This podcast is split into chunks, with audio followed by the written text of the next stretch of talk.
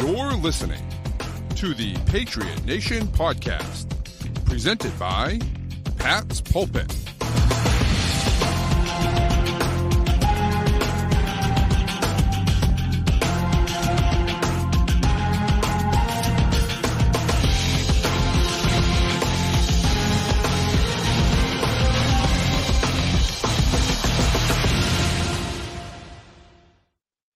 Hello and welcome to another edition of the Patriot Nation podcast. It's your boy Pat Lane, as always, uh, with his guy Matt St. Jean. Matt, welcome back, man. It's uh, oh man, it's March. It's March, which means we're a, a month away uh, on the calendar. We're a month away from the draft, and I'm pretty damn excited about it. That's crazy.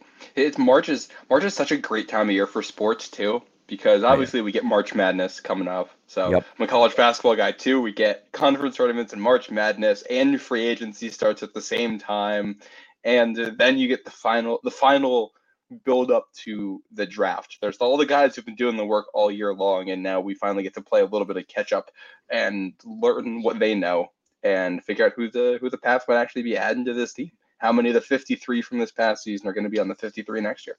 Right, right. Yeah, it's going to be interesting. So uh, Charlie's saying that we are a little too focused on the Bruins right now, and that's okay.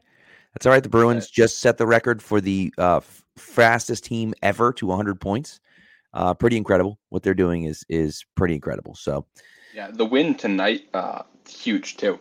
Yeah. And did you see the deadline acquisitions they made? We'll just talk about it for one quick second. Uh, man, Orlov, Orlov just gives them so much. He scored, scored again, again, tonight, tonight, did he not? Yeah, they, I mean, they gave up the. They're going full Rams here. They gave up the next two first round picks to get guys to make this team good. Well, and, but and and you know what though, it's very work. different. It's very very different in in the NHL than it is in the NFL. Like it, yes. the first round picks in the NFL are going to contribute right away. In the NHL, Don Sweeney has sucked at drafting. He sucked yeah. at drafting. And those guys are all years away from making contributions. So if you have a chance to win now, win now, right? And, and you know, and you, and you acquire the kid today. Um, the hell's his name? Bertuzzi, right? You acquire Bertuzzi today, and and you do that because when you get a guy like him, you don't have to worry so much about you know Taylor Hall maybe not coming back. Of course, you want Taylor Hall back, but if Taylor Hall can't come back, and uh, someone else is hurt right now too. Um, um Foligno and then Marchand got hurt tonight. Foligno, well, so hopefully we'll see. We'll, we'll see what, what yeah. Marchand's injury looks like. But but Foligno's hurt and Hall's hurt. At least now you have some more depth at the forward position as well, which Orlov gives you the same thing. Like Grzelcyk's probably gonna be the guy that sits. Um, once, once well, now yeah. now they have options. Now if you're that, in a series, right. if somebody isn't working, you have you have you, you play six defensemen, but you have seven you feel comfortable playing. Exactly. And you play 12 forwards, but you have 13 right. you feel comfortable playing. Right. This might be two in the weeds for the page. I don't, I don't know how, how much crossover we get for Pats and Bruins here. Yeah. The, the, the comparison, this is this is why I said the Rams, like, they added they had a guy who can help them on offense, and like how they did Odell Beckham, um, who's kind of a rotational receiver, but who can make a huge impact. And then they added Von Miller, who could be a rotational pass rusher and help their pass rush. And right. That that is basically exactly what the Bruins just did, except this would be the football equivalent to them being 12 and 0 with the trade deadline and then adding those guys. Right, exactly. Yeah, that's a good point. That's a good point. So, so anyways, we'll see. We'll see what happens. But let's get into the Patriots because it does say how to fix the 2023 Patriots. And uh somebody mentioned on here, and who was it? We got we got a little good conversation going on here. Charlie Jake mentioned why got a whole thing. Oh yeah, why are we mentioning uh something that we don't know is broken? Right. It's a good point by Charlie, right? But I mean, I just I look at it and think that we we kind of know what's broken. Like we we know that we need some changes, and and I maybe fix is a strong word, but I mean I got to write that. I mean, listen, like the, the team, it's about the clicks, right? You got to get the clicks out there, right? The headline, the headline attracts the people, so that's what you gotta you gotta do. You know what I mean? And so, yeah, and, um, and even if it's not fixed, this team has to improve from what they exactly. were last year. You right. can't run the same thing back out there everybody else is improving. The Pats have to improve too. Yep. And so Jake, uh, Jake did mention was shout out Jake, who's who's a uh, former student, but uh, he said, you know, we need Tee Higgins and, and to fix the O line, and, and, maybe not Tee Higgins. I don't know if Tee Higgins is the guy, um, but I just feel like I feel like you know we have to do something, right? And the offensive line is really kind of where I'd start, and so I think let's just dive right into it. Uh, and my first order of business and I wonder I wonder if you feel the same way. But my my uh my first order of business is to cut Trent Brown. See you later, buddy. Have a nice life. Thanks for coming out. Go be someone else's problem next year. You save $10 million off the cap. You get a you get rid of a guy who, you know, who is not reliable. Now, here's the problem. Okay. And people are gonna say, well, he's only 10 million bucks. He's only, you know, 10 and a 11 million dollars. I made the same argument two off seasons ago when the Patriots picked up the fifth year option Isaiah Wynn. Well, I mean, like it's it's only 10 million bucks. And for a starting left tackle, 10 million bucks isn't that much. And you invested in in in him and it was a waste. It was a waste. And you wasted 10 million dollars when you didn't have to, right? And you got a guy that was unreliable that didn't play. And so mm-hmm. now am I going to waste another 10 million dollars when by the way the Patriots have a ton of cap space. You can go out there and sign people. There's a t- there's a deep class uh, at offensive tackle in the in as rookies this year, cut him and bring someone else in because you know Trent Brown isn't getting the job done at left tackle. So that's that's where I'm starting. I, am interested to see uh, to see what you think, but that's that's where I'm starting. Well, well, I want to push back on this right away, and this is one of the reasons before we before we went live, I had Pat stop for a second because I wanted to pull up an article because Chad Graff had what he's hearing at the combine right now about the Pats. Put that up today for the Athletic and I'm gonna I'm gonna read this for you, and I'm bummed that oh, I'm not gonna be able to see your face while I read it. but um, this is what he is saying he's hearing about the offensive line right now. Okay. Quote. While finding a new right tackle remains a top priority for the Patriots this offseason, there's a belief from some in the organization that the line shouldn't be a huge concern and that improved play there is expected. Patriots are confident in left tackle Trent Brown and center David Andrews, and have watched Michael Onwenu become one of the best right guards in the NFL. They're confident that Cole Strange will improve in year two, especially now that he'll have a position coach whose sole responsibility is working with the unit. Yep. Uh, the team knows there were issues at right tackle for most of the season. If they can get average play from the next right tackle while having Strange play more consistently, they'll have a good front five and I, I kind of tend to agree with that. I think the offensive, I think a lot of the offensive line issues last year were with injuries and the fact that nobody knew what they were doing. And if the coaching improves, it's not going to be a great offensive line. It's not going to be elite. There's going to be issues, but it can be good enough to get the job done while you figure things out. Um, right. Dark. My first. He's right. Appreciate it. Didn't flinch. Unfazed. At this point, at this point, I expect the Patriots to do exactly the opposite of what I want them to do. So I am I am completely unfazed by that news. See, I I like the idea of cutting Trent Brown. I think the issue is that uh, then you have holes at both tackle spots, and filling that in one off season is hard. And the guys available in free agency are about as good as Trent Brown is, and you're probably going to have to pay fifteen to twenty million dollars for them. Yeah. So my first order of business is in free agency, find another tackle. Mm-hmm. It doesn't have to be a starting caliber tackle. I think it has to be a guy who you think you can plug in and play if you need to. The type of guy who you can start if you need him to, but if he gets beat out in camp, that's a good thing. You're okay with him being a backup and a swing tackle. They already have Connor McDermott. A name that I thought was interesting was Cameron Fleming, who's kind of bounced around the league and he oh, used to be in New England. He played for the Broncos. He's a little yeah. bit older. He's not that good, but he played a lot this year and he was serviceable and he has knowledge of a couple different positions. He's not that expensive. So I think you can get a ton of value out of that. And then you combine that with drafting somebody in the first or the second round. Right. And what you what you hope happens is you draft a guy in the first and the second round, and he's good enough to start right away. But the guy you sign in free agency is insurance, so that if that guy stinks, or if you don't want anybody at 14, and when you get to your second pick, all the good players are gone, you're not completely out of luck and you just rely on improved coaching to make the unit a little bit better. Yeah. I mean, listen, I don't hate that idea. Uh, Andre Dillard, Thad Skywalker here has mentioned Andre Dillard. It's a good point, too. He's a left tackle as well. Those guys are going to be expensive, but I don't hate your thinking. I do think that you need to go out and get a starting caliber, a solid right tackle. And here's the reason why because to me, and the Patriots can say whatever they want. People in the organization can say whatever they want about Trent Brown. That's fine. Maybe they have confidence in Trent Brown moving moving forward. That's okay. You can have confidence in him moving forward. But this year, not next year. And left tackle is one of the most important positions in the NFL. And so to me, I am going to look at I'm going to look at this at this offseason as you need to draft a young guy who can play left tackle. Now, yes. is that in the at the end of the second, early third, where you drafting Cody Mauch from North Dakota State? Maybe.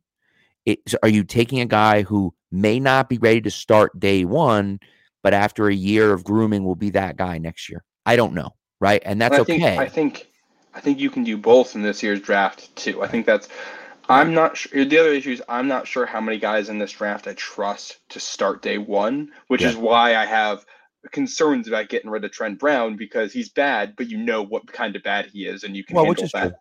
Well, and the other um, thing is that you're not you're not under the gun with Trent Brown. I don't think his like I don't think it locks in for him at a certain point. I mean, obviously day one it does, right? But like yeah. I think you could cut him during training camp and still save a, a good chunk of that money, right? Exactly. So it yeah. doesn't really matter it's if you draft a guy one year deal. He's going after this right. year anyway. You're not locking yourself into anything long term by keeping exactly. Yeah, and and I yeah. think so. And we'll talk about the mock draft in a, in a, in a little while. But like my mock 2.0 I had them trading back in the first and taking Anton Harrison from Oklahoma, who I think is a guy that can be a starting caliber left tackle and could possibly do it day one. But if you take a guy like that, and by the way, I, I also had them taking Cody Mauch at, at 85. But like if you if you take a guy like that, maybe he's not ready to start day one. Maybe he is. Maybe you take him with the thought that I think this guy's going to be a really good left tackle, but he's not ready to go just yet. So we have Trent Brown ahead of him. Then you get to camp and you're like, whoa, this kid is ready to go and he's already surpassed Trent Brown. Well, thanks for coming out, Trent. See you later. You know, we'll trade you or, point, or, cut you, you know? Yeah, that, yeah, this thing at that point, you're not cutting them, you're trading them right. because right. on that contract, when there's injuries in the NFL, yeah, someone will definitely take that. You know, it yep. might not be much, but you'll get you'll get you won't get nothing Something. for him. I don't think. Yeah, yeah, yeah. Um, and I like your I like your double dipping at tackle, which is one of the things I was going to mention here. I think you shore up free agency enough, it uh, shore shore up tackle in free agency enough so that if you can't draft anybody, you're okay with it, and it's serviceable going into the season. You're going to be right. somewhere in the middle of the pack in the NFL. But there's opportunities here, I think, to, to possibly add a guy who could start year one, definitely add a guy who could start year two, and to grab somebody on the second day or right. early on day three who's yep. developmental. Uh, right. You mentioned Cody Mauch, Blake Freeland at a BYU too has very similar measurables as far as I'm aware to what Connor McDermott was, and the Pats originally drafted him. He's true. He's got some issues, but he's huge, and in theory can play left tackle with some work.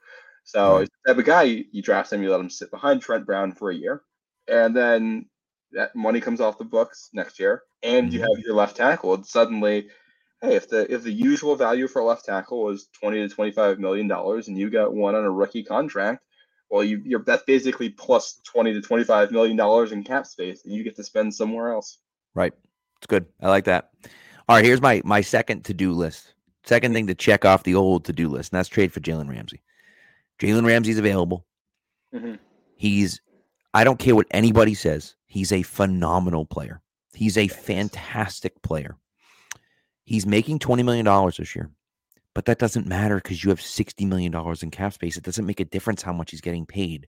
You can also restructure his contract after you trade for him. Like you can do a million different things with him, but you're getting a guy. Belichick's defense, we all know this, works mm-hmm. best when he has a shut down, lock down corner. That's when his team plays the best.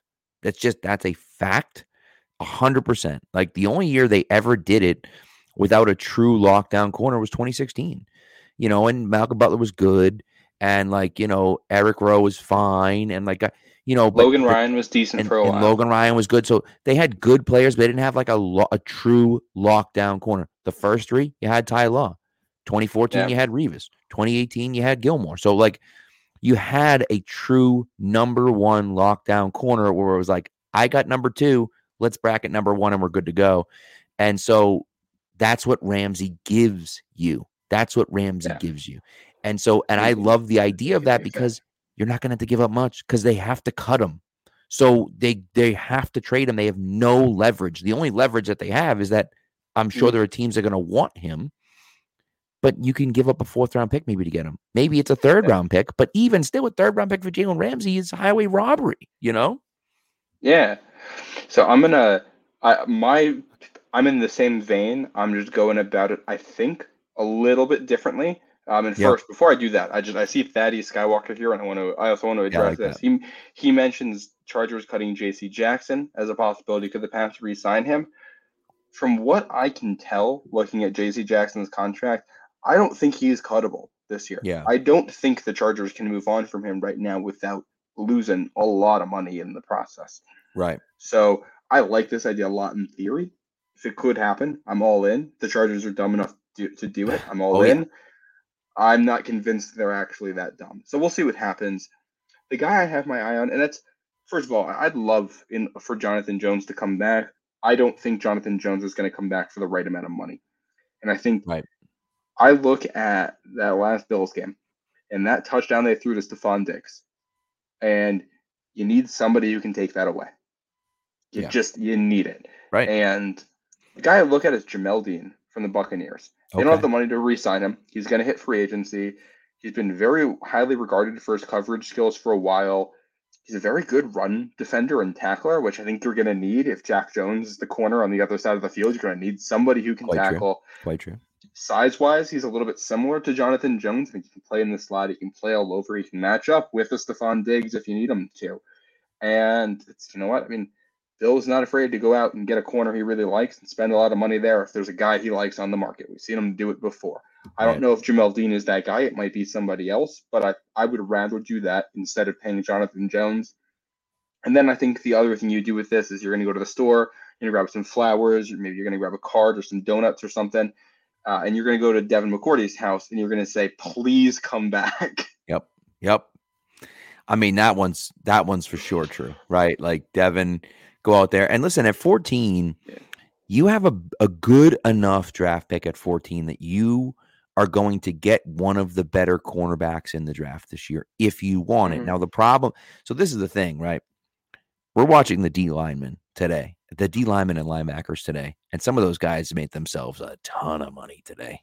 Uh a ton of money yep. you know? When you're when you're that big and you run a sub 4 440 uh and and have a oh, have a have a 40 plus inch vert, you're a freak athlete. You're a freak athlete. That's a top 15 pick. That's a guy the Patriots probably don't not that they don't have any interest in that guy, but like that's not necessarily a Patriots type player. Not a guy that they're and it's certainly but not. When's the last time? When's the last time they had a chance to draft a guy like well, which that? is this very true. The first time that Belichick it's very true. yeah. But I also don't like they don't not that they don't need it, but like it's not a position of need right now. You know what I mean? Well, that's this is where I think one of the reasons why I want to attack offensive tackle the way I said I wanted to is because when you look at how good this edge class is, yeah, I don't think you, if Nolan Smith is there at 14, you kind of have I, to. Uh, yeah, you want your team to be in such a spot that you're like, you know what? Well, and it's it, think think about it as a net zero. Uh, there's like a net, I don't know, whatever between no, the you. offensive between the line of scrimmage on both sides of the ball. Yeah. And maybe you can't protect the passer as well as you hoped you were going to be able to. But you do right. enough so it's a C plus in your pass in the class, and you draft the guy who's going to make your defense an A plus. You keep yeah. McCourty, you trade out for a better corner, and you draft a guy like Nolan Smith, and this defense should be one of the best in all of football. Not right. next year, but also going into the future. Well, and it's a good point. It's a good point. I just the hard thing for me is that the top three corners this year with Witherspoon, Porter Jr., and my favorite is Christian Gonzalez. But it doesn't matter who your favorite is. Those three guys are all like studs, absolute yeah. studs. They're big, they're fast, they're physical, they're they have good ball skills. Like they're they are number one corners in waiting. Like to me, they like there are three number one corners. Now they're not are they Sauce Gardner? No, but like, but they're very good. And there's a very good chance because of all the quarterbacks in this year's draft and because there's a few talented offensive tackles and because there's a few talented edge guys and because there's a, a really talented defensive tackle that at least one of those guys if not more are going to be available at 14 and you know you can take one of those guys and now if you didn't trade for Jalen Ramsey if you didn't sign Jamel Dean now you've taken care of your cornerback position, and it's like, okay, here we go. You know, and it's with how deep this draft is on defense too, and right. really important spots on defense. I think there's a, a not there's a non-zero chance here that the Pats could trade back and still get one of these guys if they want them, depending on how this breaks out. Um, and that's why I don't know. I don't. This is just it's not a great year for offensive tackle in the draft if you need a guy right away. Free agency is not great for offensive tackle, and I don't want to. We don't. We went into 2021 being like, hey, our receivers were awful last year. Our tight ends were awful last year, and we threw an egregious amount of money at the problem and overpaid guys. And I, I think approaching tackle that way this year is the wrong way to do it. I think being a little bit more conservative with your money there because yeah. the talent isn't there is the best way to handle it. And we want to get the ball out of Mac's hands and into the field of play. And if the way the best way to allocate resources there is instead to get a good receiver because the tackles aren't that good and to find guys you can get the ball out too quickly and to get a blocking tight end who can help with the tackle when you're in the running game might be a better use of your money. That's why. Do, you, do you want me to go to step three of my plan here? Do it. Um, and this is in some ways also the last step of my plan, time wise. We're cutting Jonnu Smith, uh, which you can't do until after six one. But if you do that after six one, you save money, and you can cut him earlier. You just don't get the cap savings until right. after. Right. And we're just gonna find a decent blocking tight end. It doesn't have to be anything crazy. Yep. Find this year's Dwayne Allen, whoever how about it Luke. How about Luke Schoonmaker? Sure. I don't care if you do it No. in the draft. I don't care if you do it in free agency. You can do both too in this situation. Get a legit blocking tight end. Because Yep. if you do that, it's going to make everything you do on offense so much easier. This team couldn't run the ball this year for a variety of reasons. Tight end was part of that. If you get a guy who can block, it's going to help your running game. It's going to help your play action game. And we know Bill O'Brien loves his tight ends. I don't think they're bringing in a fullback with him. So if you want to help the running game, you want to help Rhamondre out, you want to take a load off Mac, you just get a dude out there who can kick ass and block. I like it. I I do like that idea. Um, I think it makes sense to cut Jonnu. Uh, certainly, that doesn't make. s- I've seen people talking about cutting Hunter Henry. I think that's dumb. Um, but You save money. I don't know if you're going to be able to use that money for anything good. Is the issue, right, and so and but I also wonder, and Dad kind of says too, like he's not worried. He's not, you know, not sure if Belichick's ready to give up on Jonnu yet. I think there's a possibility that he can provide you something in this offense with Bill O'Brien. I think you can scheme th- stuff up for him. Now, he's not a prototypical tight end. You're going to have to scheme him touches. But I think I think he's still good enough with the ball in his hands that it might be worth it to take a shot and see what happens. You're not saving Yeah. enough money. It's like four million dollars you save. Right. So if you think Jonnu Smith is worth four million dollars, you keep him, and then you also look for a blocking tight end, and you Right. also look for a guy in the draft, and you see what Yep. happens. Yeah. Um, Schoonmaker, I think I think the Patriots are high on Schoonmaker. I think they I think they like him. I think he's the type of guy they're looking for. Uh, and I think a fourth, fifth round pick is going to get that guy and maybe even later. So, you know, to me, that- that's where I'm Washington in here at too. yep. Yep. Darnell that's Washington from Georgia, who um, I forget who was talking about it, but I've heard a couple different times now talk of Darnell Washington potentially translating to a tackle at the NFL level too, with his athleticism and and Yeah. converting that at least some teams view him that way. Which here's the thing: if you think Darnell Washington can be an actual NFL tackle uh, and a really good one, you take him in the second round. You could essentially be getting a first round player in the second round just with more risk. So, That'd be or if you think, wild. or if you think he can be yeah, Jonnu, I think he might already be better than Jonnu Smith. I think there's an argument Yeah. for that. So, Yeah. we'll see.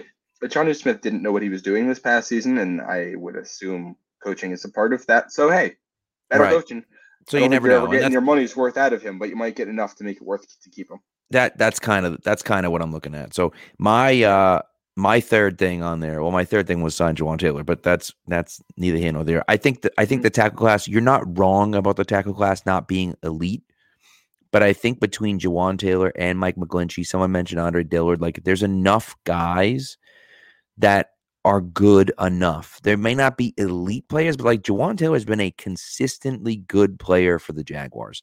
He's not like a you know, he's not an all pro. He's not a, a an amazing player, but he's just consistent and reliable. And that's the thing. Like, you know, and, and, so I'll pay for the consistency and reliability. Now, am I going to give up yeah. a ridiculous amount of money for it? No. And is it possible that Taylor gets a ton of money? Maybe. And if that's the case, yeah. then I'm not making him the highest paid offensive lineman ever. Like that's not that's stupid, right? But because he's playing right tackle, because it's not, you know, if you can get away with paying him a little bit less, I'm 100% on board with that. But but what what I do think they need to do is trade for a wide receiver, and that can come in many different forms. Uh, I know Tee Higgins is is an idea that's been kicked around. I, he was in my first mock draft as, as trading for Tee Higgins. I don't know if that's likely. Sounds like Cincinnati wants to hold on to them. Now, I will say he's available. Like anyone's available for the right price, right? Do you know? Did you see the uh, some of the stuff on Twitter from the Ravens players today by any chance? Yeah, so, uh, so I of course, Rashod Bateman, anyone? I of course said Batman instead of Bateman. Um, so I got I got some flack for that one. I, I even said to myself, Dark Blue Gold commented on it, and I'm like, I said to myself, don't write Batman, and I wrote Batman and then sent it out. So, um, but I would I'd love to have him on the squad. I was super high on him coming out of Minnesota. Like I loved him coming out of Minnesota. Um, so I was pumped about him. He obviously went to um went to Baltimore, but yeah, if you can get him for something, I'd be I'd be 100% on board with that. I don't know. I don't know now if Denver's still shopping him, but if they are, Jerry Jeudy's a guy I'd love to bring back. Uh, I'd love to bring in here. And I wouldn't be opposed to bringing Brandin Cooks back. I wouldn't be opposed to it. Mm. You know, he's a good receiver. Yeah, and they had mentioned on like Chad Graff in the in the Athletic had mentioned a third round pick for Brandin Cooks. I don't think it would take that much to get him. He has an expense. The issue is he has an expensive contract. You'd be paying Brandin Cooks, I think, about what, what Jakobi Meyers is asking for, and and you're giving up draft capital. So I don't right. know if that's, but he's a good player. Like he helps you. Um, the guy puts up a thousand years. The guys puts up a thousand years, thousand yards every freaking year. It's unbelievable. With dude. bad quarterbacks. Every year. It's like, how yeah. does he do it every single year? It's crazy. Yeah. So. Yeah. Um, also, because uh, I, I want to talk about the receiver thing, because I had this too. And this is another note from Chad Graff today that I thought was very interesting. Yeah. We've seen them seemingly be interested in Zay Flowers. Um, yep. And one of the things I noticed was, hey, they, they rumor was they wanted to coach the Senior Bowl because, or the Shrine Bowl because they wanted to coach Zay Flowers. And there was an article that came out that said, hey, Zay Flowers might not make it out of the top 15. And you connect some dots, and it's very easy to assume, hey, well, I know a team in the top 15 that might like him and may want to take him right there. It's possible. But Chad Graff, Chad Graff was saying that from what he's hearing, they aren't interested in taking a receiver with that first pick in the draft which is intriguing to me because I think there are guys there who can help them. I think Zay Flowers, wherever he goes, helps them. I think Jordan Addison would help them. I think uh, yeah. JSN, Jaxon Smith-Njigba from Ohio State would help them. Another name I'm going to throw out here, and this is one I think you're going to love. I, I, I think you know who this guy is. If you don't, you're going to. Okay. Dell. Oh yeah. He's, well, he is Marcus know, Jones, just as a receiver instead of a corner. Matt, I like to think that we're friends, but you never read my mock drafts. Uh, and and in my in my round two, round two of my yeah. mock draft 2.0, Nathaniel slash Tank Dell uh, was off the board at pick number 40 for the Patriots. You're totally right about the Marcus Jones things. You're totally right. Like the Marcus Jones thing is is a perfect comparison because he is small. He has yeah. he has short arms. He doesn't have a big catch radius. There's a little bit of a drop concern, but he's so freaking quick and fat. Like he's just he has so much juice, you know, like yeah. that he could really help your. I mean, there's talk about Marcus Jones making the shift to offense. People like, why doesn't he just play offense? So it's like, well, why don't you just draft Tank Dell and then he'll be your Marcus Jones on offense? Exactly. And I mean, this is it gives me Kadarius Toney vibes for what he was doing in the Super Bowl too. And it's yeah. If you look at Bill O'Brien's history, he has made a living off of having guys in the right. slot who are mismatches, which he did yep. it with a tight end who won't be named when he was in New England, and he did it with Edelman, and he's done it every spot in his career. And if you watch his coaching clinic, he talks about it all the time how much that matters.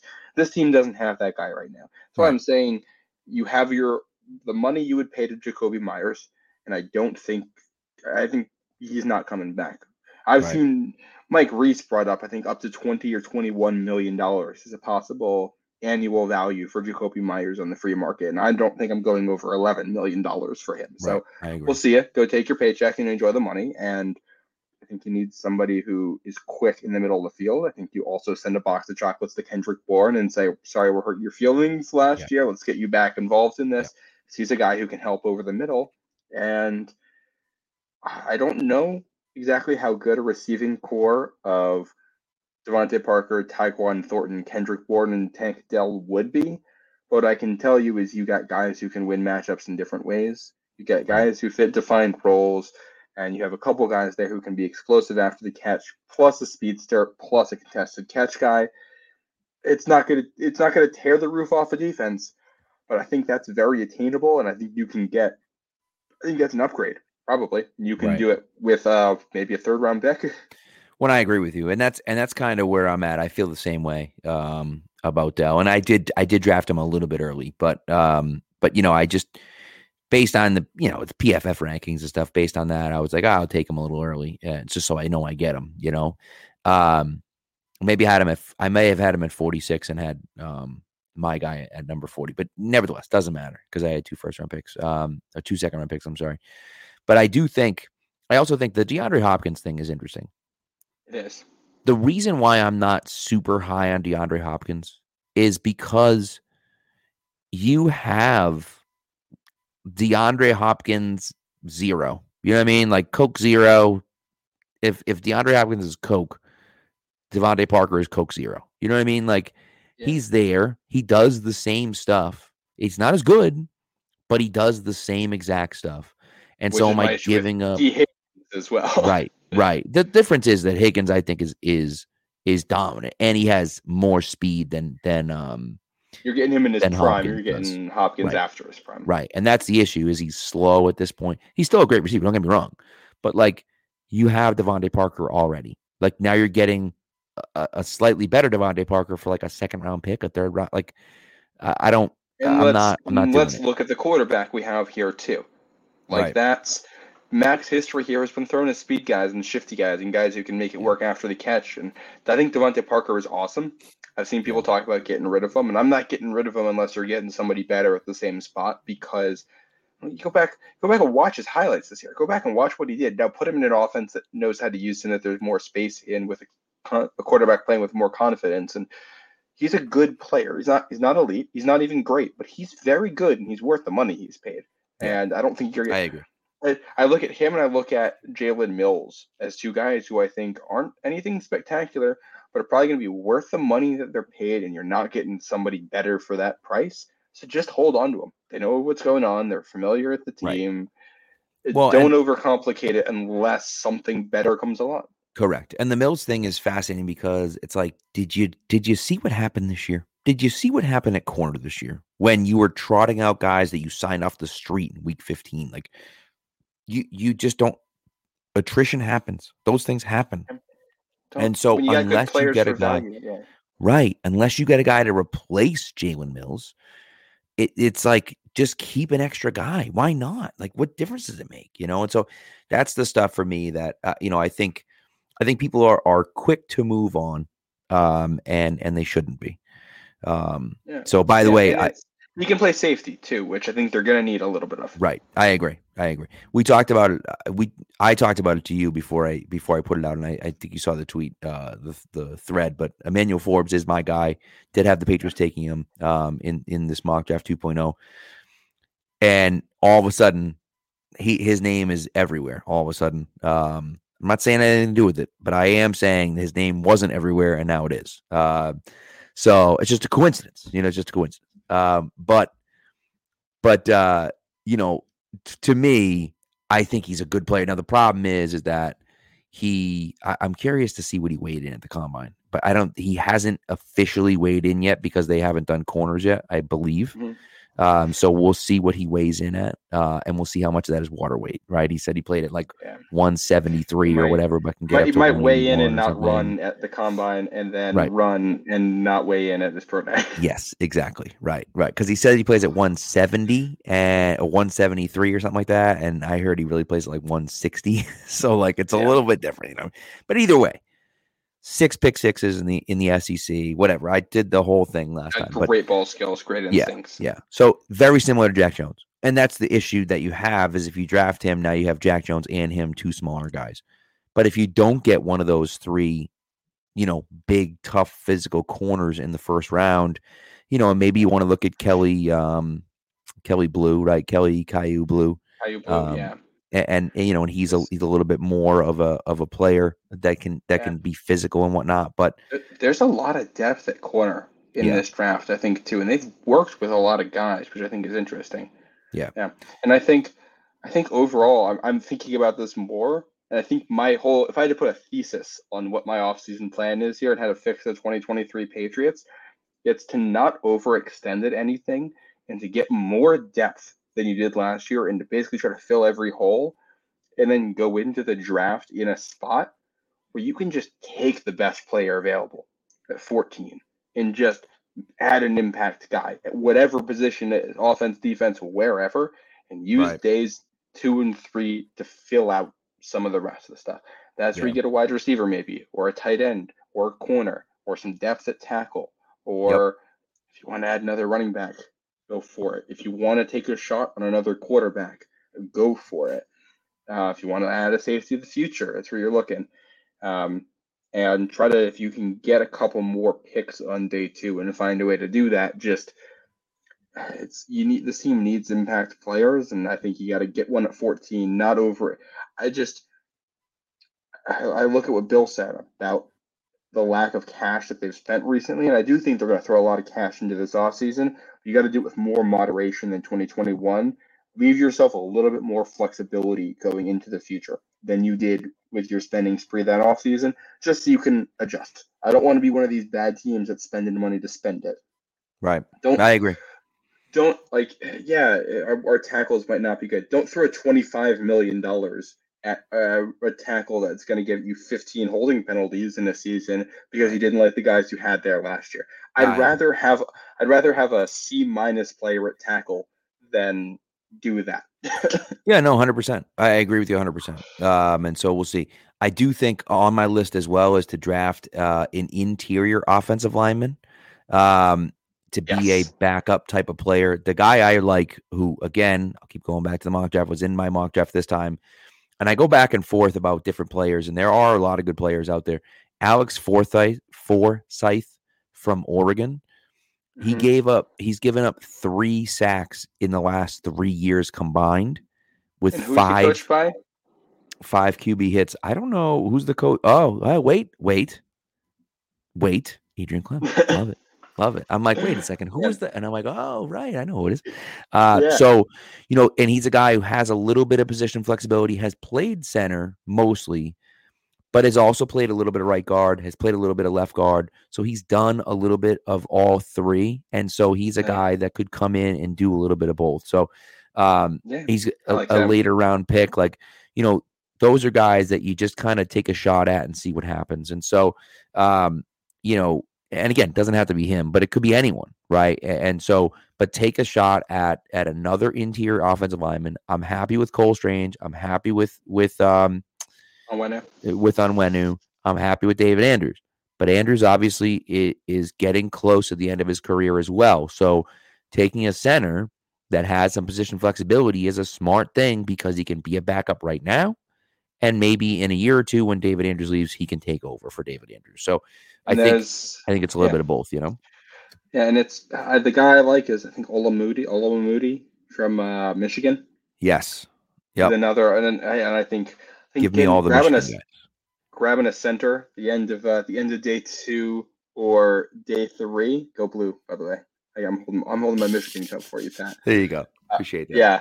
Uh, Michigan offensive linemen are just generally very well coached players and very good players, and you can add guys for depth. And I think I think last year we had that stretch where David Andrews gets hurt and it's James Ferentz giving you real snaps against the Jets defensive line and the Colts defensive line, and it ruins three Sundays in a row, or three out of four Sundays, or whatever that was. Yes, not good. Don't don't be in that spot. This is why why I said like fill out your depth, and this you do it like sign somebody better than James Ferentz in free agency, and then draft a center or guard or whatever, so that you got a couple layers of depth there, and it gives you more shots. Like uh, the guys get hurt, obviously, so you want the depth. What happens if Cole Strange is awful? Well, you got somebody. What happens? I mean, David Andrews might only have a year or two left here. You want the next guy. You can never have too much depth in the NFL, especially in the interior, especially when this team is going to want to run the ball. You need guys who can right push people out of the way. Right. And Bill O'Brien likes the spread offense. Depth. Which depth. means you have you're, you're gonna have five offensive linemen trying to block against blitzes and all kinds of stuff you need a lot of good players to make that happen, and you need yeah. smart players. And yeah, uh, so Agreed. I think just I, I love I love the Forsyth idea. Um, I just saw Chasen Hines mentioned in the chat by ZTAC. Yep. Um, Hines could be that too. I don't think we know what we have in him yet. Yeah. And that's where it's hey, it's, they have more info than us there. So we'll see Correct. what happens. But yeah. look at look at the guys who didn't make this team in the offensive line last August. I think only one or two of them landed anywhere else. Yeah. Most of those guys landed on the street. A couple on practice squads. They they were awful. you yeah, can't have right. that. You gotta gotta make it better. Gotta make it better this year. And so so we'll see. Kind of at all the positions. Uh, there is one other thing on my list. Okay. I don't know how people are going to feel about it. I don't know if people are going to like the player or not. I don't know if you're going to like the player or not. Oh boy. Uh, but I have on my list to sign Tremaine Edmunds uh, in free agency. And I just, I think he brings a lot of what the Patriots have been looking for. They've brought in a ton of safeties, but they also have been trying to find that second linebacker who plays with speed and aggressiveness that can play the pass if they have to, but can also play against the run. And they haven't found it. Mack Wilson couldn't do it. Chase Winovich certainly couldn't do it. Uh, you know, was Raekwon fine, McMillan, maybe. yeah, okay, right. I mean, uh, who's the kid that everyone McCam McGrone couldn't do it? So like, none of these guys could do it. And so if you bring in a guy like Edmunds, the Bills. It's funny because Bills fans, like, if you ask one Bills fan, they'll be like, "Oh, I love Edmunds," and you ask another Bills fan, like, "Jesus Christ, I can't wait for this guy to leave." So he he is a guy that's going to take some chances. He's a guy that's not going to be like the most consistent player of all time, but he brings you that speed and playmaking ability that nobody else on the Patriots has right now. And so I think that that's really important. I think that's a really interesting one. I'm not sure if they're going to throw that money at him, but I do think he makes your defense better. And I'll also say, in a world where Devin McCourty retires, he just gives you a zone defender who knows what he's doing in the middle of the field. And he's not like he's not a free safety. He doesn't replace that, but he does help you in other ways in the passing game to help mitigate what you're losing at free safety. Which right. um, I like that. I like that a lot. Uh, I had uh, another name I'll throw out, and then I have a final step. Um, oh, and I have a question. I and I have a, a question for you, so I'll okay. ask those before I go to my final step. I mentioned Jamel Dean before. Yes. The other guy I think you're looking at is Trey Dean. I believe mm-hmm. his name is from mm-hmm. Florida, mm-hmm. the safety, who I know they've yep. been interested in. Last year might have been the year of the Jones. Maybe this year is the year of the Dean in the secondary. You add Jamel and Trey and help bolster things that way. That would be really Both cool. of those guys are fit. Um, my question for you, I meant to ask this earlier. So okay. you're trading for Jalen Ramsey. Yep. Are you? Or does that mean you're letting Jabril Peppers walk, or are you re-signing Peppers? Oh no, no. I don't think Ramsey has anything to do with Peppers. I think Ramsey is a is you know. Yeah. Are you worried about the the money? Is that what you worried about? No, it's because Ramsey has played a lot in the middle of the field at points, and he he when they go zone, he he he plays in a lot of the things that Jabril Peppers did, just without the run defense as much. Right, and so that's so honestly, I'm bringing Peppers back almost as that linebacker spot. I just think, and I think he brings an energy to your team that's very very difficult to replicate. He just mm-hmm. plays mm-hmm. with such energy and fire. I just I love the way he plays. And so I'd like to bring him back now if he's going to be a ton of money. And and if you trade for Ramsey and bring in Edmunds, maybe Peppers isn't necessarily super important. But then the other part of it is that if you're going to play with four safeties like they did last year, a decent amount of time, you need them because you need the depth at safety, right? You get a guy like I'm Adrian Phillips hurt, and so you know that's that's the hard thing for me is that I I don't know if it necessarily impacts what I would do at Peppers. You might be right; it's a little bit of redundancy, but I just love the way Peppers plays so much. I'm not overextending to bring him back, but I think I think he'd come him. back on a fairly team friendly deal, and I'd love to have him back. I'm fully agreed. I think he he adds so much energy, and he's he's the kind of guy that can put you over the top. When the rest of your defense is solid on making plays, he's not going to be like you don't want him to be the best player on your defense. But if he's the mm-hmm. fifth best guy on the field for you, there's a decent chance he's going to be significantly better than the fifth best guy for the other team, and you can really make some matchup advantages work in your favor because of it. So, I love that. My final thing, this is a multi-part thing in my final thing, is just fix special teams. I think yeah. the fact that it, it doesn't look like they're making a ton of coaching changes there, from what we can tell, which tells me internally they probably think the players weren't very good. And if that's the case, this is again where you're looking at free agency for depth. Yep. Sign guys who you think can play better there. Let McMillan go if you didn't think he was good on special teams. Let Mack Wilson go. I don't think they thought he was very good anywhere. And maybe some of these undrafted free agents who'd carved out a role, we're going to say bye. We're going to go get veterans who we think can play better special teams. Get Pierre Strong out of there. Get him involved in the offense. We're going to let Damien Harris walk. Pierre Strong go to the offense. We're going to get other guys who can play special teams. Jamel Dean also plays special teams. Like, should get guys who can do it better, can give you more baseline competency. And then they got a whole bunch of day three picks. We're drafting Jake Moody. Yes, sir. Michigan. Yep. And uh, who's that? Is it Turk? Under from Oklahoma, I believe. Michael Turk. I think you're right. Yeah. Yeah. Draft him too. We're right. two two of those specialists. Yeah, why this not? Team needs it. They've they've worked with Jake Moody at the Shrine Bowl. Apparently, they've already interviewed him at the combine. I think they like him. I'd be shocked at this point if he isn't the Patriot in the fifth round. That just feels like it's a perfect match. Yeah. And I don't know how much the helmet or the team matters. They've had Quinn Nordin kind of have worked with him for a while, and he was a Michigan kicker, and Jake Moody was the last Michigan kicker. And I wonder if they've gained some insight there that they can apply to this next situation. And certainly possible. Jake Moody Jake Moody has a ridiculous leg too. Yeah. So you help your oh. special oh. teams right away because every kickoff can be a touchback if you want. Correct. And and unlike and unlike Quinn Nordin, he actually knows where it's going, which is nice. Quinn Nordin has a hell of a leg. Right. Yeah. Right. Nordin had a hell of a leg, but he just he he was like a sprinkler. Like he just had no idea what was going on, you know? So yeah. Um I still get sad every time I think of Quinn Nordin. I was so high on him. Uh but I was excited for him. But you know, I think I think all of that makes a ton of sense. I really do. I think, you know, there's it's multifaceted. There's a mm-hmm. lot of things you got to do. I think and and one of the other problems for me is that this team won eight games last year. Like, and they probably could have won 10 or 11 fairly easily. and so, was there.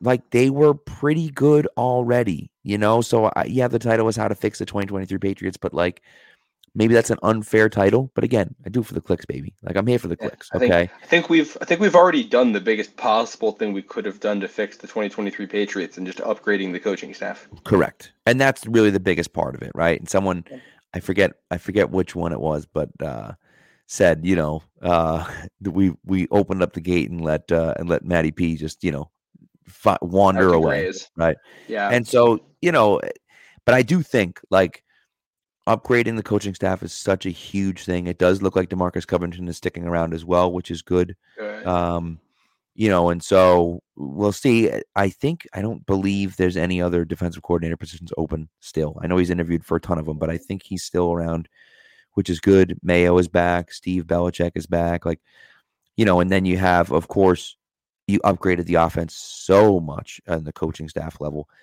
I think Nick Caley, as far as I just think, I think this will be an upgrade over Nick Caley. I just never really saw anything with him. I think yeah. the Patriots didn't either um, and it was time for for them to move on. And so you look at that saying, all right, you know, Caley goes away. We get our new tight end coach. We get our new QB slash offense QB coach slash offensive coordinator, who's like an actual quarterbacks coach and an actual offensive coordinator. And then you, of course, you add an Adrian Klemm as well. So uh, to me, that's it's huge. And so That's really what you needed to do. You've done that. And I do think so. Belichick's not at the combine. And people like Belichick. Oh, how could Belichick? Adam Jones is. Oh, how could Belichick not? Um, he doesn't need to be there. First of all, and second of all, what has Belichick done the last few years? He's stepped away. Not stepped away. He still has final say, but he's starting to. He's starting to. Delegate. You know, let's let's let's delegate this a little bit, right? Delegate's a good word. Let's delegate this a little bit. Let's. All right, Macro. What do you got to say? What do you think about this? Well, in the whole um, the whole intro to Chad Graff's what he's hearing about the Patriots was basically an explanation as to why Belichick and a lot of other coaches aren't there, because all the interviews they do are recorded, the measurements yep. are written down, yep. and they have people who are like can do all of that. A lot of it's there for networking, and it's probably not like like remote work is a thing now. And unless right. we're going there to network and bump elbows, which Bill Belichick does not need to do at this point in his career, he can get all the info he needs at home as long as you trust the people to write that, to, people that are there to ask the right questions right. and everything. Well, so and they saw so many people at the Shrine Bowl already. He was there, one on one coaching did guys you, at the Shrine Bowl. You know. Did you see the little documentary they made? The the, the building the 2023 Patriots. This docu series that they got going. I saw some of it. I haven't watched the whole thing yet. Yeah, it was very interesting. Um, and I think that the thing that was cool was hearing some of the players talk about being coached by those guys and what it was like to have some of these guys talk about Bill Belichick giving them pointers, cool. and they're like, "Hey, it's I'm trying to make this is a job to them. They're trying to this is a job interview. They're trying to learn what they can so they can get a job somewhere. And it's hey, we're just going to listen to every single thing he says. Of course, focus yeah. on that. Yeah. Um, which I, I just love hearing that stuff.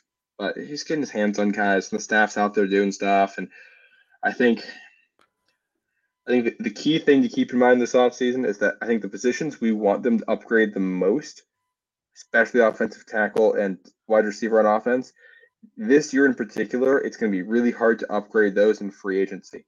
Yeah. So I'd rather maintain flexibility for the future because I think you have enough talent on the roster to know if Mac Jones is good right now or not with the proper coaching. And that means next year, if you know Mac Jones is good, hopefully there's a free agent or you can go trade for somebody or receiver and you can upgrade the room or obviously Tyquan Thornton breaks out and becomes fantastic. That's ideal here. But um, just keep that going forward. So what happens? What happens if next year there's a receiver who who wants out? What if next year Jaylen Waddle is like, hey, I don't want to be in Miami anymore. I don't like playing second fiddle to Tyreek Hill. Uh, yep. You can go get him or any other receiver like that. I think you want to be in a position where your team is good enough so you can take advantage of anything like that that comes up to help out and don't lock yourself in with the Jonathan the Jonnu Smith and Nelson right. Agholor contracts where you need these guys to be really good. Otherwise, you're just throwing money yeah. at a problem. One, I think ultimately, I don't mind paying. I don't mind paying, mm but I want to pay for elite level talent. I don't want to pay for pretty good. I want to pay for elite level talent. I'm willing to pay for Jalen Ramsey. Yeah. I'm not willing to pay $23 million a year for Jakobi Meyers. I'm not doing that. Not doing it. No. I love Jakobi no, Meyers. Love him. Love yeah. him. And I wish him, I sincerely wish him all the best. But if he's getting north of 17, 18 million dollars, is not going to be here. And it shouldn't be. Right. And so, and I hope he's amazing wherever he goes, like Christian Kirk was this year in Jacksonville. But, you know, I, I just, it doesn't make sense to do that if you're the Patriots. And so don't do that. You don't need to right? And so you have enough talent here that you can do small upgrades and upgrade these positions. Of course, there are these huge sweeping changes we want to see. I do think Robert Kraft's been involved quite a bit. I do think they are going to make some pretty big changes. I wouldn't be surprised if they made some uh if they if they made a little bit of a splash, a little bit more of a splash than than than what we're used to seeing from them. But I don't know if they're going to make a million splashes, but but no. I, I think they we will do something one or two. And I think that's just use the money in a smart way. If you're gonna right. spend on a guy, just make sure it's the right guy. That's right. that's all it is. I'm fully in. If you think there's a guy out there at any position worth the twenty five million dollars you want to spend on him, go do it. If he's gonna make your team better, just don't throw money at a problem to throw money at a problem and say, hey, we want to make this better when you're upgrading from a C minus to a C plus. That's not helping anybody. Yeah. So agreed. Um, yeah, and we'll we'll see how they handle it. Uh, I I will probably see something somewhat significant. I think along the lines here. I I, I feel like it's more likely to be a trade than a signing. Yeah, looking at the I market. Agree. I agree. And I think Jeudy. I think Jeudy. To me, Jeudy makes the most sense. I also love Jerry Bateman. So. holding out hope. You know. My only concern with Rashad Bateman is if you have a receiving corps of DeVante Parker, Rashad Bateman, and Tyquan Thornton, how many games are they going to spend on injured reserve? Right. well, the only problem with Bateman, and, and, you know, and he made a good point about about the Ravens, he was never hurt before he went to Baltimore. Never. Yeah. You know, he was never hurt in college. It's not like he was injured all the time. Like so, that's the one thing where I can where I can be like, all right, maybe he's right. Maybe there's there is something going on over there. So um yep. and Matthew Judon and uh who Carl Davis both did not have good things to say about the training staff yeah. over in Baltimore. Yeah. So and Carl Davis hasn't been there in years. Yeah. 2019 maybe or 2020. So right. early in 2020 before he came to New England. So that's uh yeah, that says a lot. That was not great. That yeah. that survey was interesting on the Patriots, basically just everybody was kind of like, "Hey, we want more space." I think that was the overarching theme. Which is interesting. I, I found that pretty interesting, and so I, I think old, I think Kraft listens to that stuff. You think at least, yeah. you know. Well, at this point in his career too, like I think I think Kraft's all in on the next five years here to make things better. So yeah. we see them making the upgrades to the stadium, and maybe we'll see some stuff along with it further. It's also they didn't get horrendous reviews for anything, so no. I'm glad about that. The worst yeah. was like, "Hey, you're still good, but not as good as the rest of the NFL." Right. Exactly. Uh, th- did you go ahead? Go ahead. Did you see what the the the Cardinals thing with their food situation? Oh, they like made them pay. That's yeah, all insane. The, all the, all the the payer the players had to pay for food and it was rated as the worst food in the NFL which what all and you may you may be sitting there saying hey these guys make hundreds of thousands if not millions of dollars a year. They can accept the money to pay for food which is fair. The flip side is if you're this is a company and your asset is individuals with very good bodies. Why would you not take advantage of that and intentionally feed them the best food you can that's going to help their production Heck, I, D most D one sporting programs will be paying for at least some of your meals or providing you access to you know really high quality protein shakes and catered dinners before or after games yeah. or whatever like all kinds of stuff wow. that happens in college. If you're telling me you can't do that in the pros what are we doing? Yeah it's really bad. Really i mean this, inve- invest in your team well, and you, they're professional athletes. You're asking them to stay there all day. You're not giving them a lunch break. You're not saying, "Hey, no. go out and go get food." No, you're saying, basically, you're saying you have to eat here, and we're going to charge you for it. It's insane. It's crazy, you know. So, and you want, like, you want them to have high quality food, right? Like, why would right. you? Like, this is the equivalent of running a, a stock company and then making people buy their own computer and bring it in. Like, yeah, no, you want you're you're gonna pay for the, the highest, the fastest internet connection you can possibly get, and the fastest computers you can possibly get, so that they have the most real time information. Yeah. The value of an athlete is how good their body is. Why would you not try to maximize that? That's crazy. That's Especially crazy. when there's no there's no salary cap on that. You can spend as much money as you want on that, and it's yep. not regulated. So yep. why would you not? The bidwells are just are just crazy cheap. That's all. You, you can maximize that for less than what the cost of one of these players. Probably right. don't have much it cost to feed a team for a year, but that's that's like one player on the team. like, can't imagine it's more than a million bucks a year. You know what I mean? Like, come on. So, uh, two questions from Dad Skywalker that I just want to just talk about really quick. He asked about could the Pats sign Fournette as a third down running back? I'd be shocked to see Leonard Fournette here. He's not unless, a third down guy. He's no, if he's taking the role of Damien Harris for a lot cheaper than what Damien Harris is going to get paid, then maybe. But I almost feel like I'd rather I'd rather Kevin Harris instead of Leonard Fournette uh, in that role. That doesn't mean I don't want Leonard Fournette necessarily, but it'd have to be at a at a severe discount, and you have to be playing a, a pretty specific role. And if you're going to sign a running back, I'd look for a passing back because yeah, I agree. We know Rhamondre Stevenson can run downhill.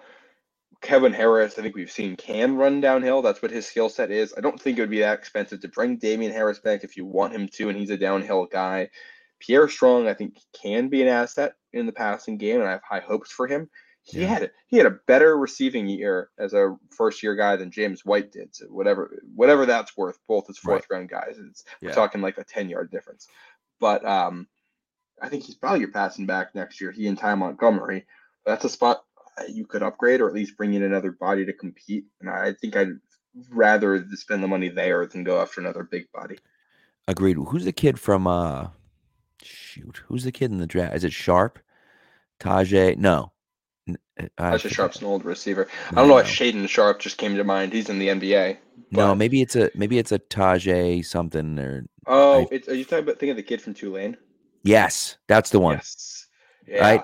People he's, like rave about him. Explosive. Yeah, I follow... he's gonna go a little too early, I think. Yeah. For what the I follow a journalist who, who covers Tulane and the Saints, and okay. she, and my feed is just constantly is her retweeting videos of, of how good that kid is. yeah. So, so we'll see. The other question that Thad had was uh, about Joe Judge being the special teams coordinator next year. Uh, I haven't heard about any changes. Seems like Cam Achord is the guy. I don't even know if Joe Judge is going to well, be back with the Patriots. Well, I thought, um, I thought I Joe know. Judge traveled to Vegas with them for the Shrine Bowl. He might be. Uh, sure did he? he did. I didn't think he did. I thought it was him and um, Matty P were the ones that didn't. But you might be right that Joe Judge did. Um, well, I thought that's what was interesting is that he traveled. Um, yeah, did he? Did he though? And and Patricia didn't. I, am loading an article right now. Yeah, but oh, Z-Tac is saying that he did. So you're right. So so I think it's probably Judge's coordinator and Achord back to assistant. I feel like that makes the most sense. Is it June or July that we find that out? Yeah, I guess it's before late. they, they announce later camp. than anybody. Oh, they yeah they do it super late. They're not telling you. You don't find out until the media guide comes out, and I think they release theirs like whatever date that's due. So yeah, of course they do. Um, so anyway, so there's that. I think it's a good question, and uh, and I am interested to see. It could be Joe Judge. It should be Joe Judge because Cam Achord clearly can't get the job done. I think so. And again, yeah. I do think it's the players. I think you're right that it's players too, but I think the coaching clearly hasn't been up to par. So I think uh, it's, it's it's both. I think this team doesn't have a massive amount of assets to improve. Like they have a lot of cap space and they have draft picks. They're probably they're not going to take some massive step forward in the players unless some things really break their way. The best way for this team to improve year over year is internal improvement. Players getting right. better and the yep. scheme being taught better and guys finding a role in it.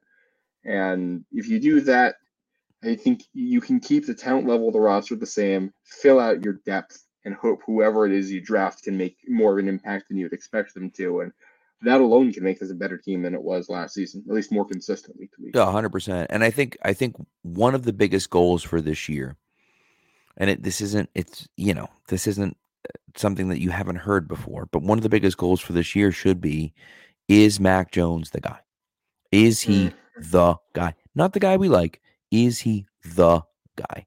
Because if he isn't, then you probably don't pick up his fifth year option. And, you know, you have to make that decision after this season. So, like, you know, it's one of those things where, like, you're going to, it's going to have to, it's going to come to a head at some point and he's going to get paid a ton of money or he's not. But you're going to have to make that decision. And I'd feel really good about knowing that by the end of this year. And you don't know it right yeah. now. We've talked about that, you know, ad nauseum that you yeah. don't know it right now, but you have to be able to know that. And that means building up the coaching staff, which they've done, improving the offensive line, which hopefully they'll do, and improving the weapons around them. And if you do those three things and you don't see marked improvement from Mac Jones, now I feel pretty confident saying, yep, he's not the guy. The haters were right. He isn't the guy. If yeah. you see marked well, improvement, then now maybe we're talking. And Maybe maybe he's still not the guy that you want. Maybe he still isn't the guy that can take you where you want to go. But you know, at least there's a chance there. You know.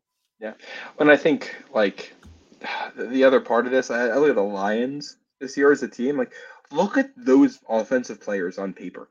Yeah. And then look at the way they produced this year because the coaches put them in good spots. Yep. I don't like I don't know how good Mac Jones is.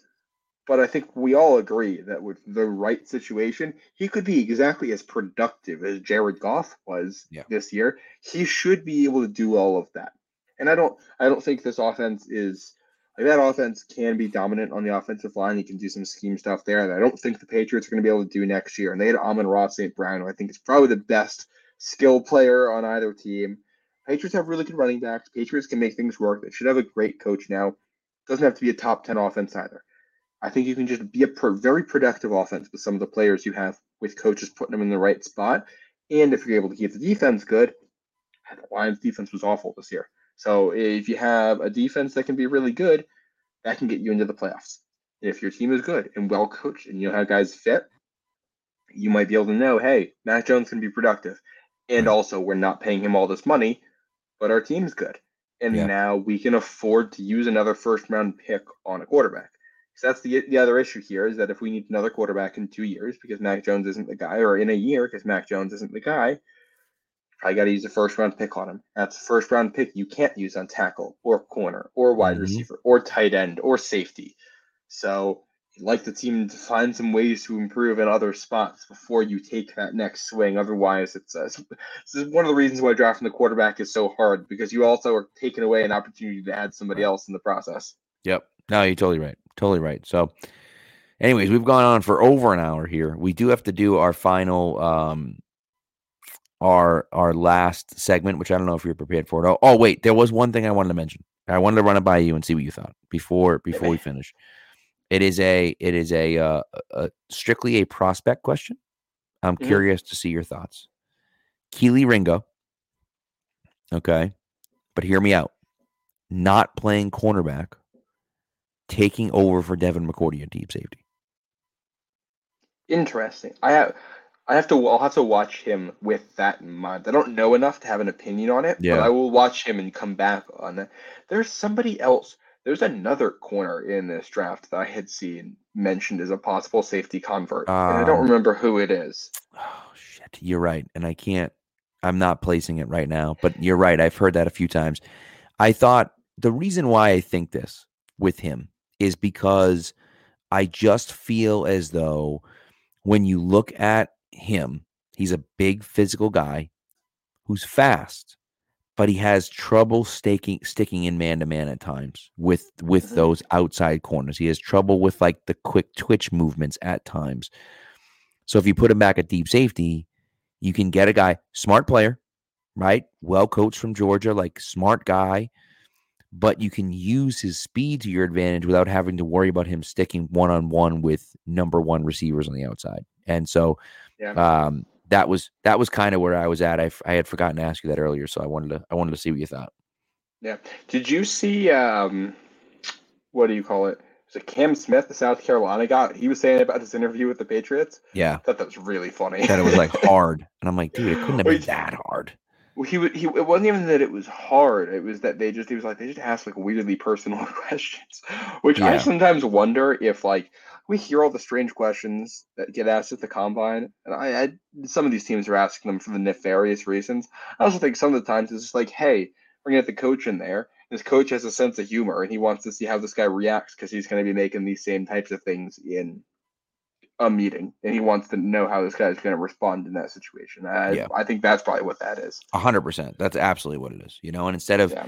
instead of doing what other teams have done and asked like ridiculously inappropriate questions. The Patriots ask him questions about, you know, deep dive questions about, hey, on week four, on third down and 10, you ran this play. Why'd you do that? And he's like, what? Yeah. so, so yeah. All right. So let's last segment. Let's go. I got two of them in case you in case you didn't come prepared, but I uh, I, I got I didn't I got one for you. All right. I like it. I got All right, here we go. And now for something we think you'll really like. This week in sports history. All right, I'm going to let you go first because my two, while they're not related, are semi-related. I'm going to relate them a little bit. Okay, I just I went for an easy answer because it's it's about me. Um, I like it. Three. It's three years ago this week was um, the end of my college basketball broadcasting career. And specifically, this is March 2nd, and it was, I believe, March 4th, March 3rd or March 4th, 2020. Yeah, March 4th, 2020. Okay. Uh, and I put I put this clip on Twitter for anybody who wants to see it. I got to broadcast as the uh, the Providence Friars. I was on the Student Radio Network, beat Xavier in a game that would have basically clinched that they were going to the NCAA tournament had it not been canceled that year one of their players hit two huge shots at the end, and I got to be on the call for that. And that's like the only iconic call I got to broadcast in all of awesome. college. It was a, the first game I did play by play for for a full game too. So uh, shout out Luwane Pipkins, wherever he's at these days, for hitting the. He was a, a UMass transfer. He played at UMass and then transferred to Providence. Love it. He he he like killed Providence one year when Providence and UMass played, and our coach was like, "No, we're getting you. we're, we're making sure you come That's here, and then you do that to us again." That's so, Yeah, a little college basketball for you. All right, Pat, you're up. I love it. I'm a fan. So I have two, uh, and they are both related to the number 100. How about that? Uh, All right. Both from today, which is March 2nd. The first one, I'll go in chronological order. The first one is from March 2nd, 1962, and that is when Wilt Chamberlain scored 100 points in a basketball game, going 36 for 63. 36 of 63 from the 63. He attempted 63 shots. 36 oh. 63 and 28 of 32 from the free throw line. That's incredible. You're also reminding me of something. So I'm looking something up because I might have something to bring up, but continue. Uh so so anyway, so that's uh almost attempted north when you add those two together 95 shots. Think about that. Um, wow. when you combine field goals and free throws. And then the other one, March 2nd, 1969, Phil Esposito, the first NHL player to record 100 points in a season, scored two third, third period goals in uh, in a game against the Penguins. Um, so both related to 100, both happened on the same day, seven years apart. Uh, so I thought that was kind of cool. Um, let's see, Dark Blue Gold got one March 3rd, 1950. The National slash American Football League reverted back to calling itself the NFL. It emerged with the All America Football Conference in December 1949, adding the 49ers, Browns, and Colts, but the new name only lasted three months. That's a good one. I like that one. Very nice. Um, uh, All right, you got one more reason, me over there, Matt? It, this isn't uh, this isn't an on this day. Well, it was almost an on this day in history for today. Uh, another little college basketball thing that happened tonight. Pat, do you know who Pete Maravich is? Does that name ring a bell? Uh, Pistol Pete? Of course I do. Yeah. He holds the NCAA all time scoring record, most points in a career. He averaged like 38 points a game for his career, or something ridiculous like that. Um, tonight, Antoine Davis for the small school of Detroit Mercy had a chance to break the record. He came into tonight 26 points shy. He scored 23 points. No. Team lost. I think they're done for the season. Oh. He missed a three at the buzzer that would have tied the record. That's incredible, dude. That's heartbreaking. it's a 53 year old record. People thought it was going to break. He scored 38 points in the last game. He needed just 26 tonight and scored only 23. Man, lockdown defense. Lockdown defense. He, he, was like seven of 26 from the field. So I think he just uh, might have yeah, gotten in his head a bit. Yeah, and they might go to. A, they might play another game. They might get invited to a tournament, and he'll score more than three points. So he'll break it there. But I mean, there you go. We, al- we almost had an on this day in history for March Today? 2nd, 2020. That would have been wild. Yeah, that would have been cool. Uh, Dr. Gold's got another one for us. March 3rd, 1983. Terry Bradshaw had surgery on his throwing arm using the alias Tom Brady. That's insane that his alias was actually Tom Brady. I don't know if I believe that, um, but we're going to go with it. This, this, is this is real. No, the I, hospital gave him his name before, yeah. Thomas Brady to keep press and fans away. Tom, Bra- I mean, that's absolutely insane. Like, think about think about the idea of using a name that I could that would be like that would be like if you know John Havlicek went in for surgery and gave the name Michael Jordan, LeBron and then you know, and, and, then it was like Michael Jordan, and it's like, wait, what? Like, what are you talking about? You know, yeah, that's, that's pretty wild. Yeah, right, out of here. We're out of here. Thanks for listening, guys. We appreciate it. We do have some news. I know we dropped some news uh, on you uh, about us moving from Pat's pulpit. It is still going to happen, unfortunately, but it's not going to happen yet. Uh, we're still ironing some things out. They extended our contract another month, so we're here to stay. Um, again, the feed isn't changing. That's that's an update that I think we didn't give before, but we're giving now. The feed is not changing. If you're listening in podcast form, nothing is going to change. You're not going to see anything different except for the the the the logo is going to be different when you're listening to it. Other than that, everything's going to be the same. Um, the YouTube channel will be different. So we'll talk about that. We'll get links out there. We'll talk about it. We'll drop it in the chat when we get links. Uh, once we create it and, and figure out figure all that stuff out. But that won't be till the end of the month. So Uh, but anyways, have a great night, everyone. Everyone, and the Twitch will also be different too. Yes. Yep.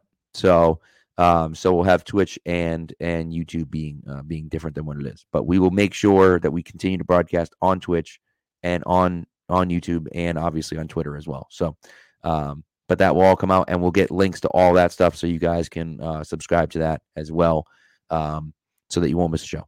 So looking forward, looking forward to another season of this. Yeah, very excited about it. Very excited about it. Uh, it's gonna be uh, it's gonna be very uh, uh draft season's just the best season, the best season. That's so good. We will be doing our our third annual now, uh, uh, first round first round live draft coverage. So that'll be fun. I'm excited. I've never gotten to be a part of it. I'm excited. That's gonna finally, be great. Uh, oh, it's so much get fun. in on it. It's wild. It's what the bullets are flying. It's great. It's it's so much fun. So, oh yeah. But uh, you get to see my, right. you're gonna get to see our faces for like four or five hours. Oh, it's gonna be great. What's what could be better than that? So good. Yeah. So, but uh, all right.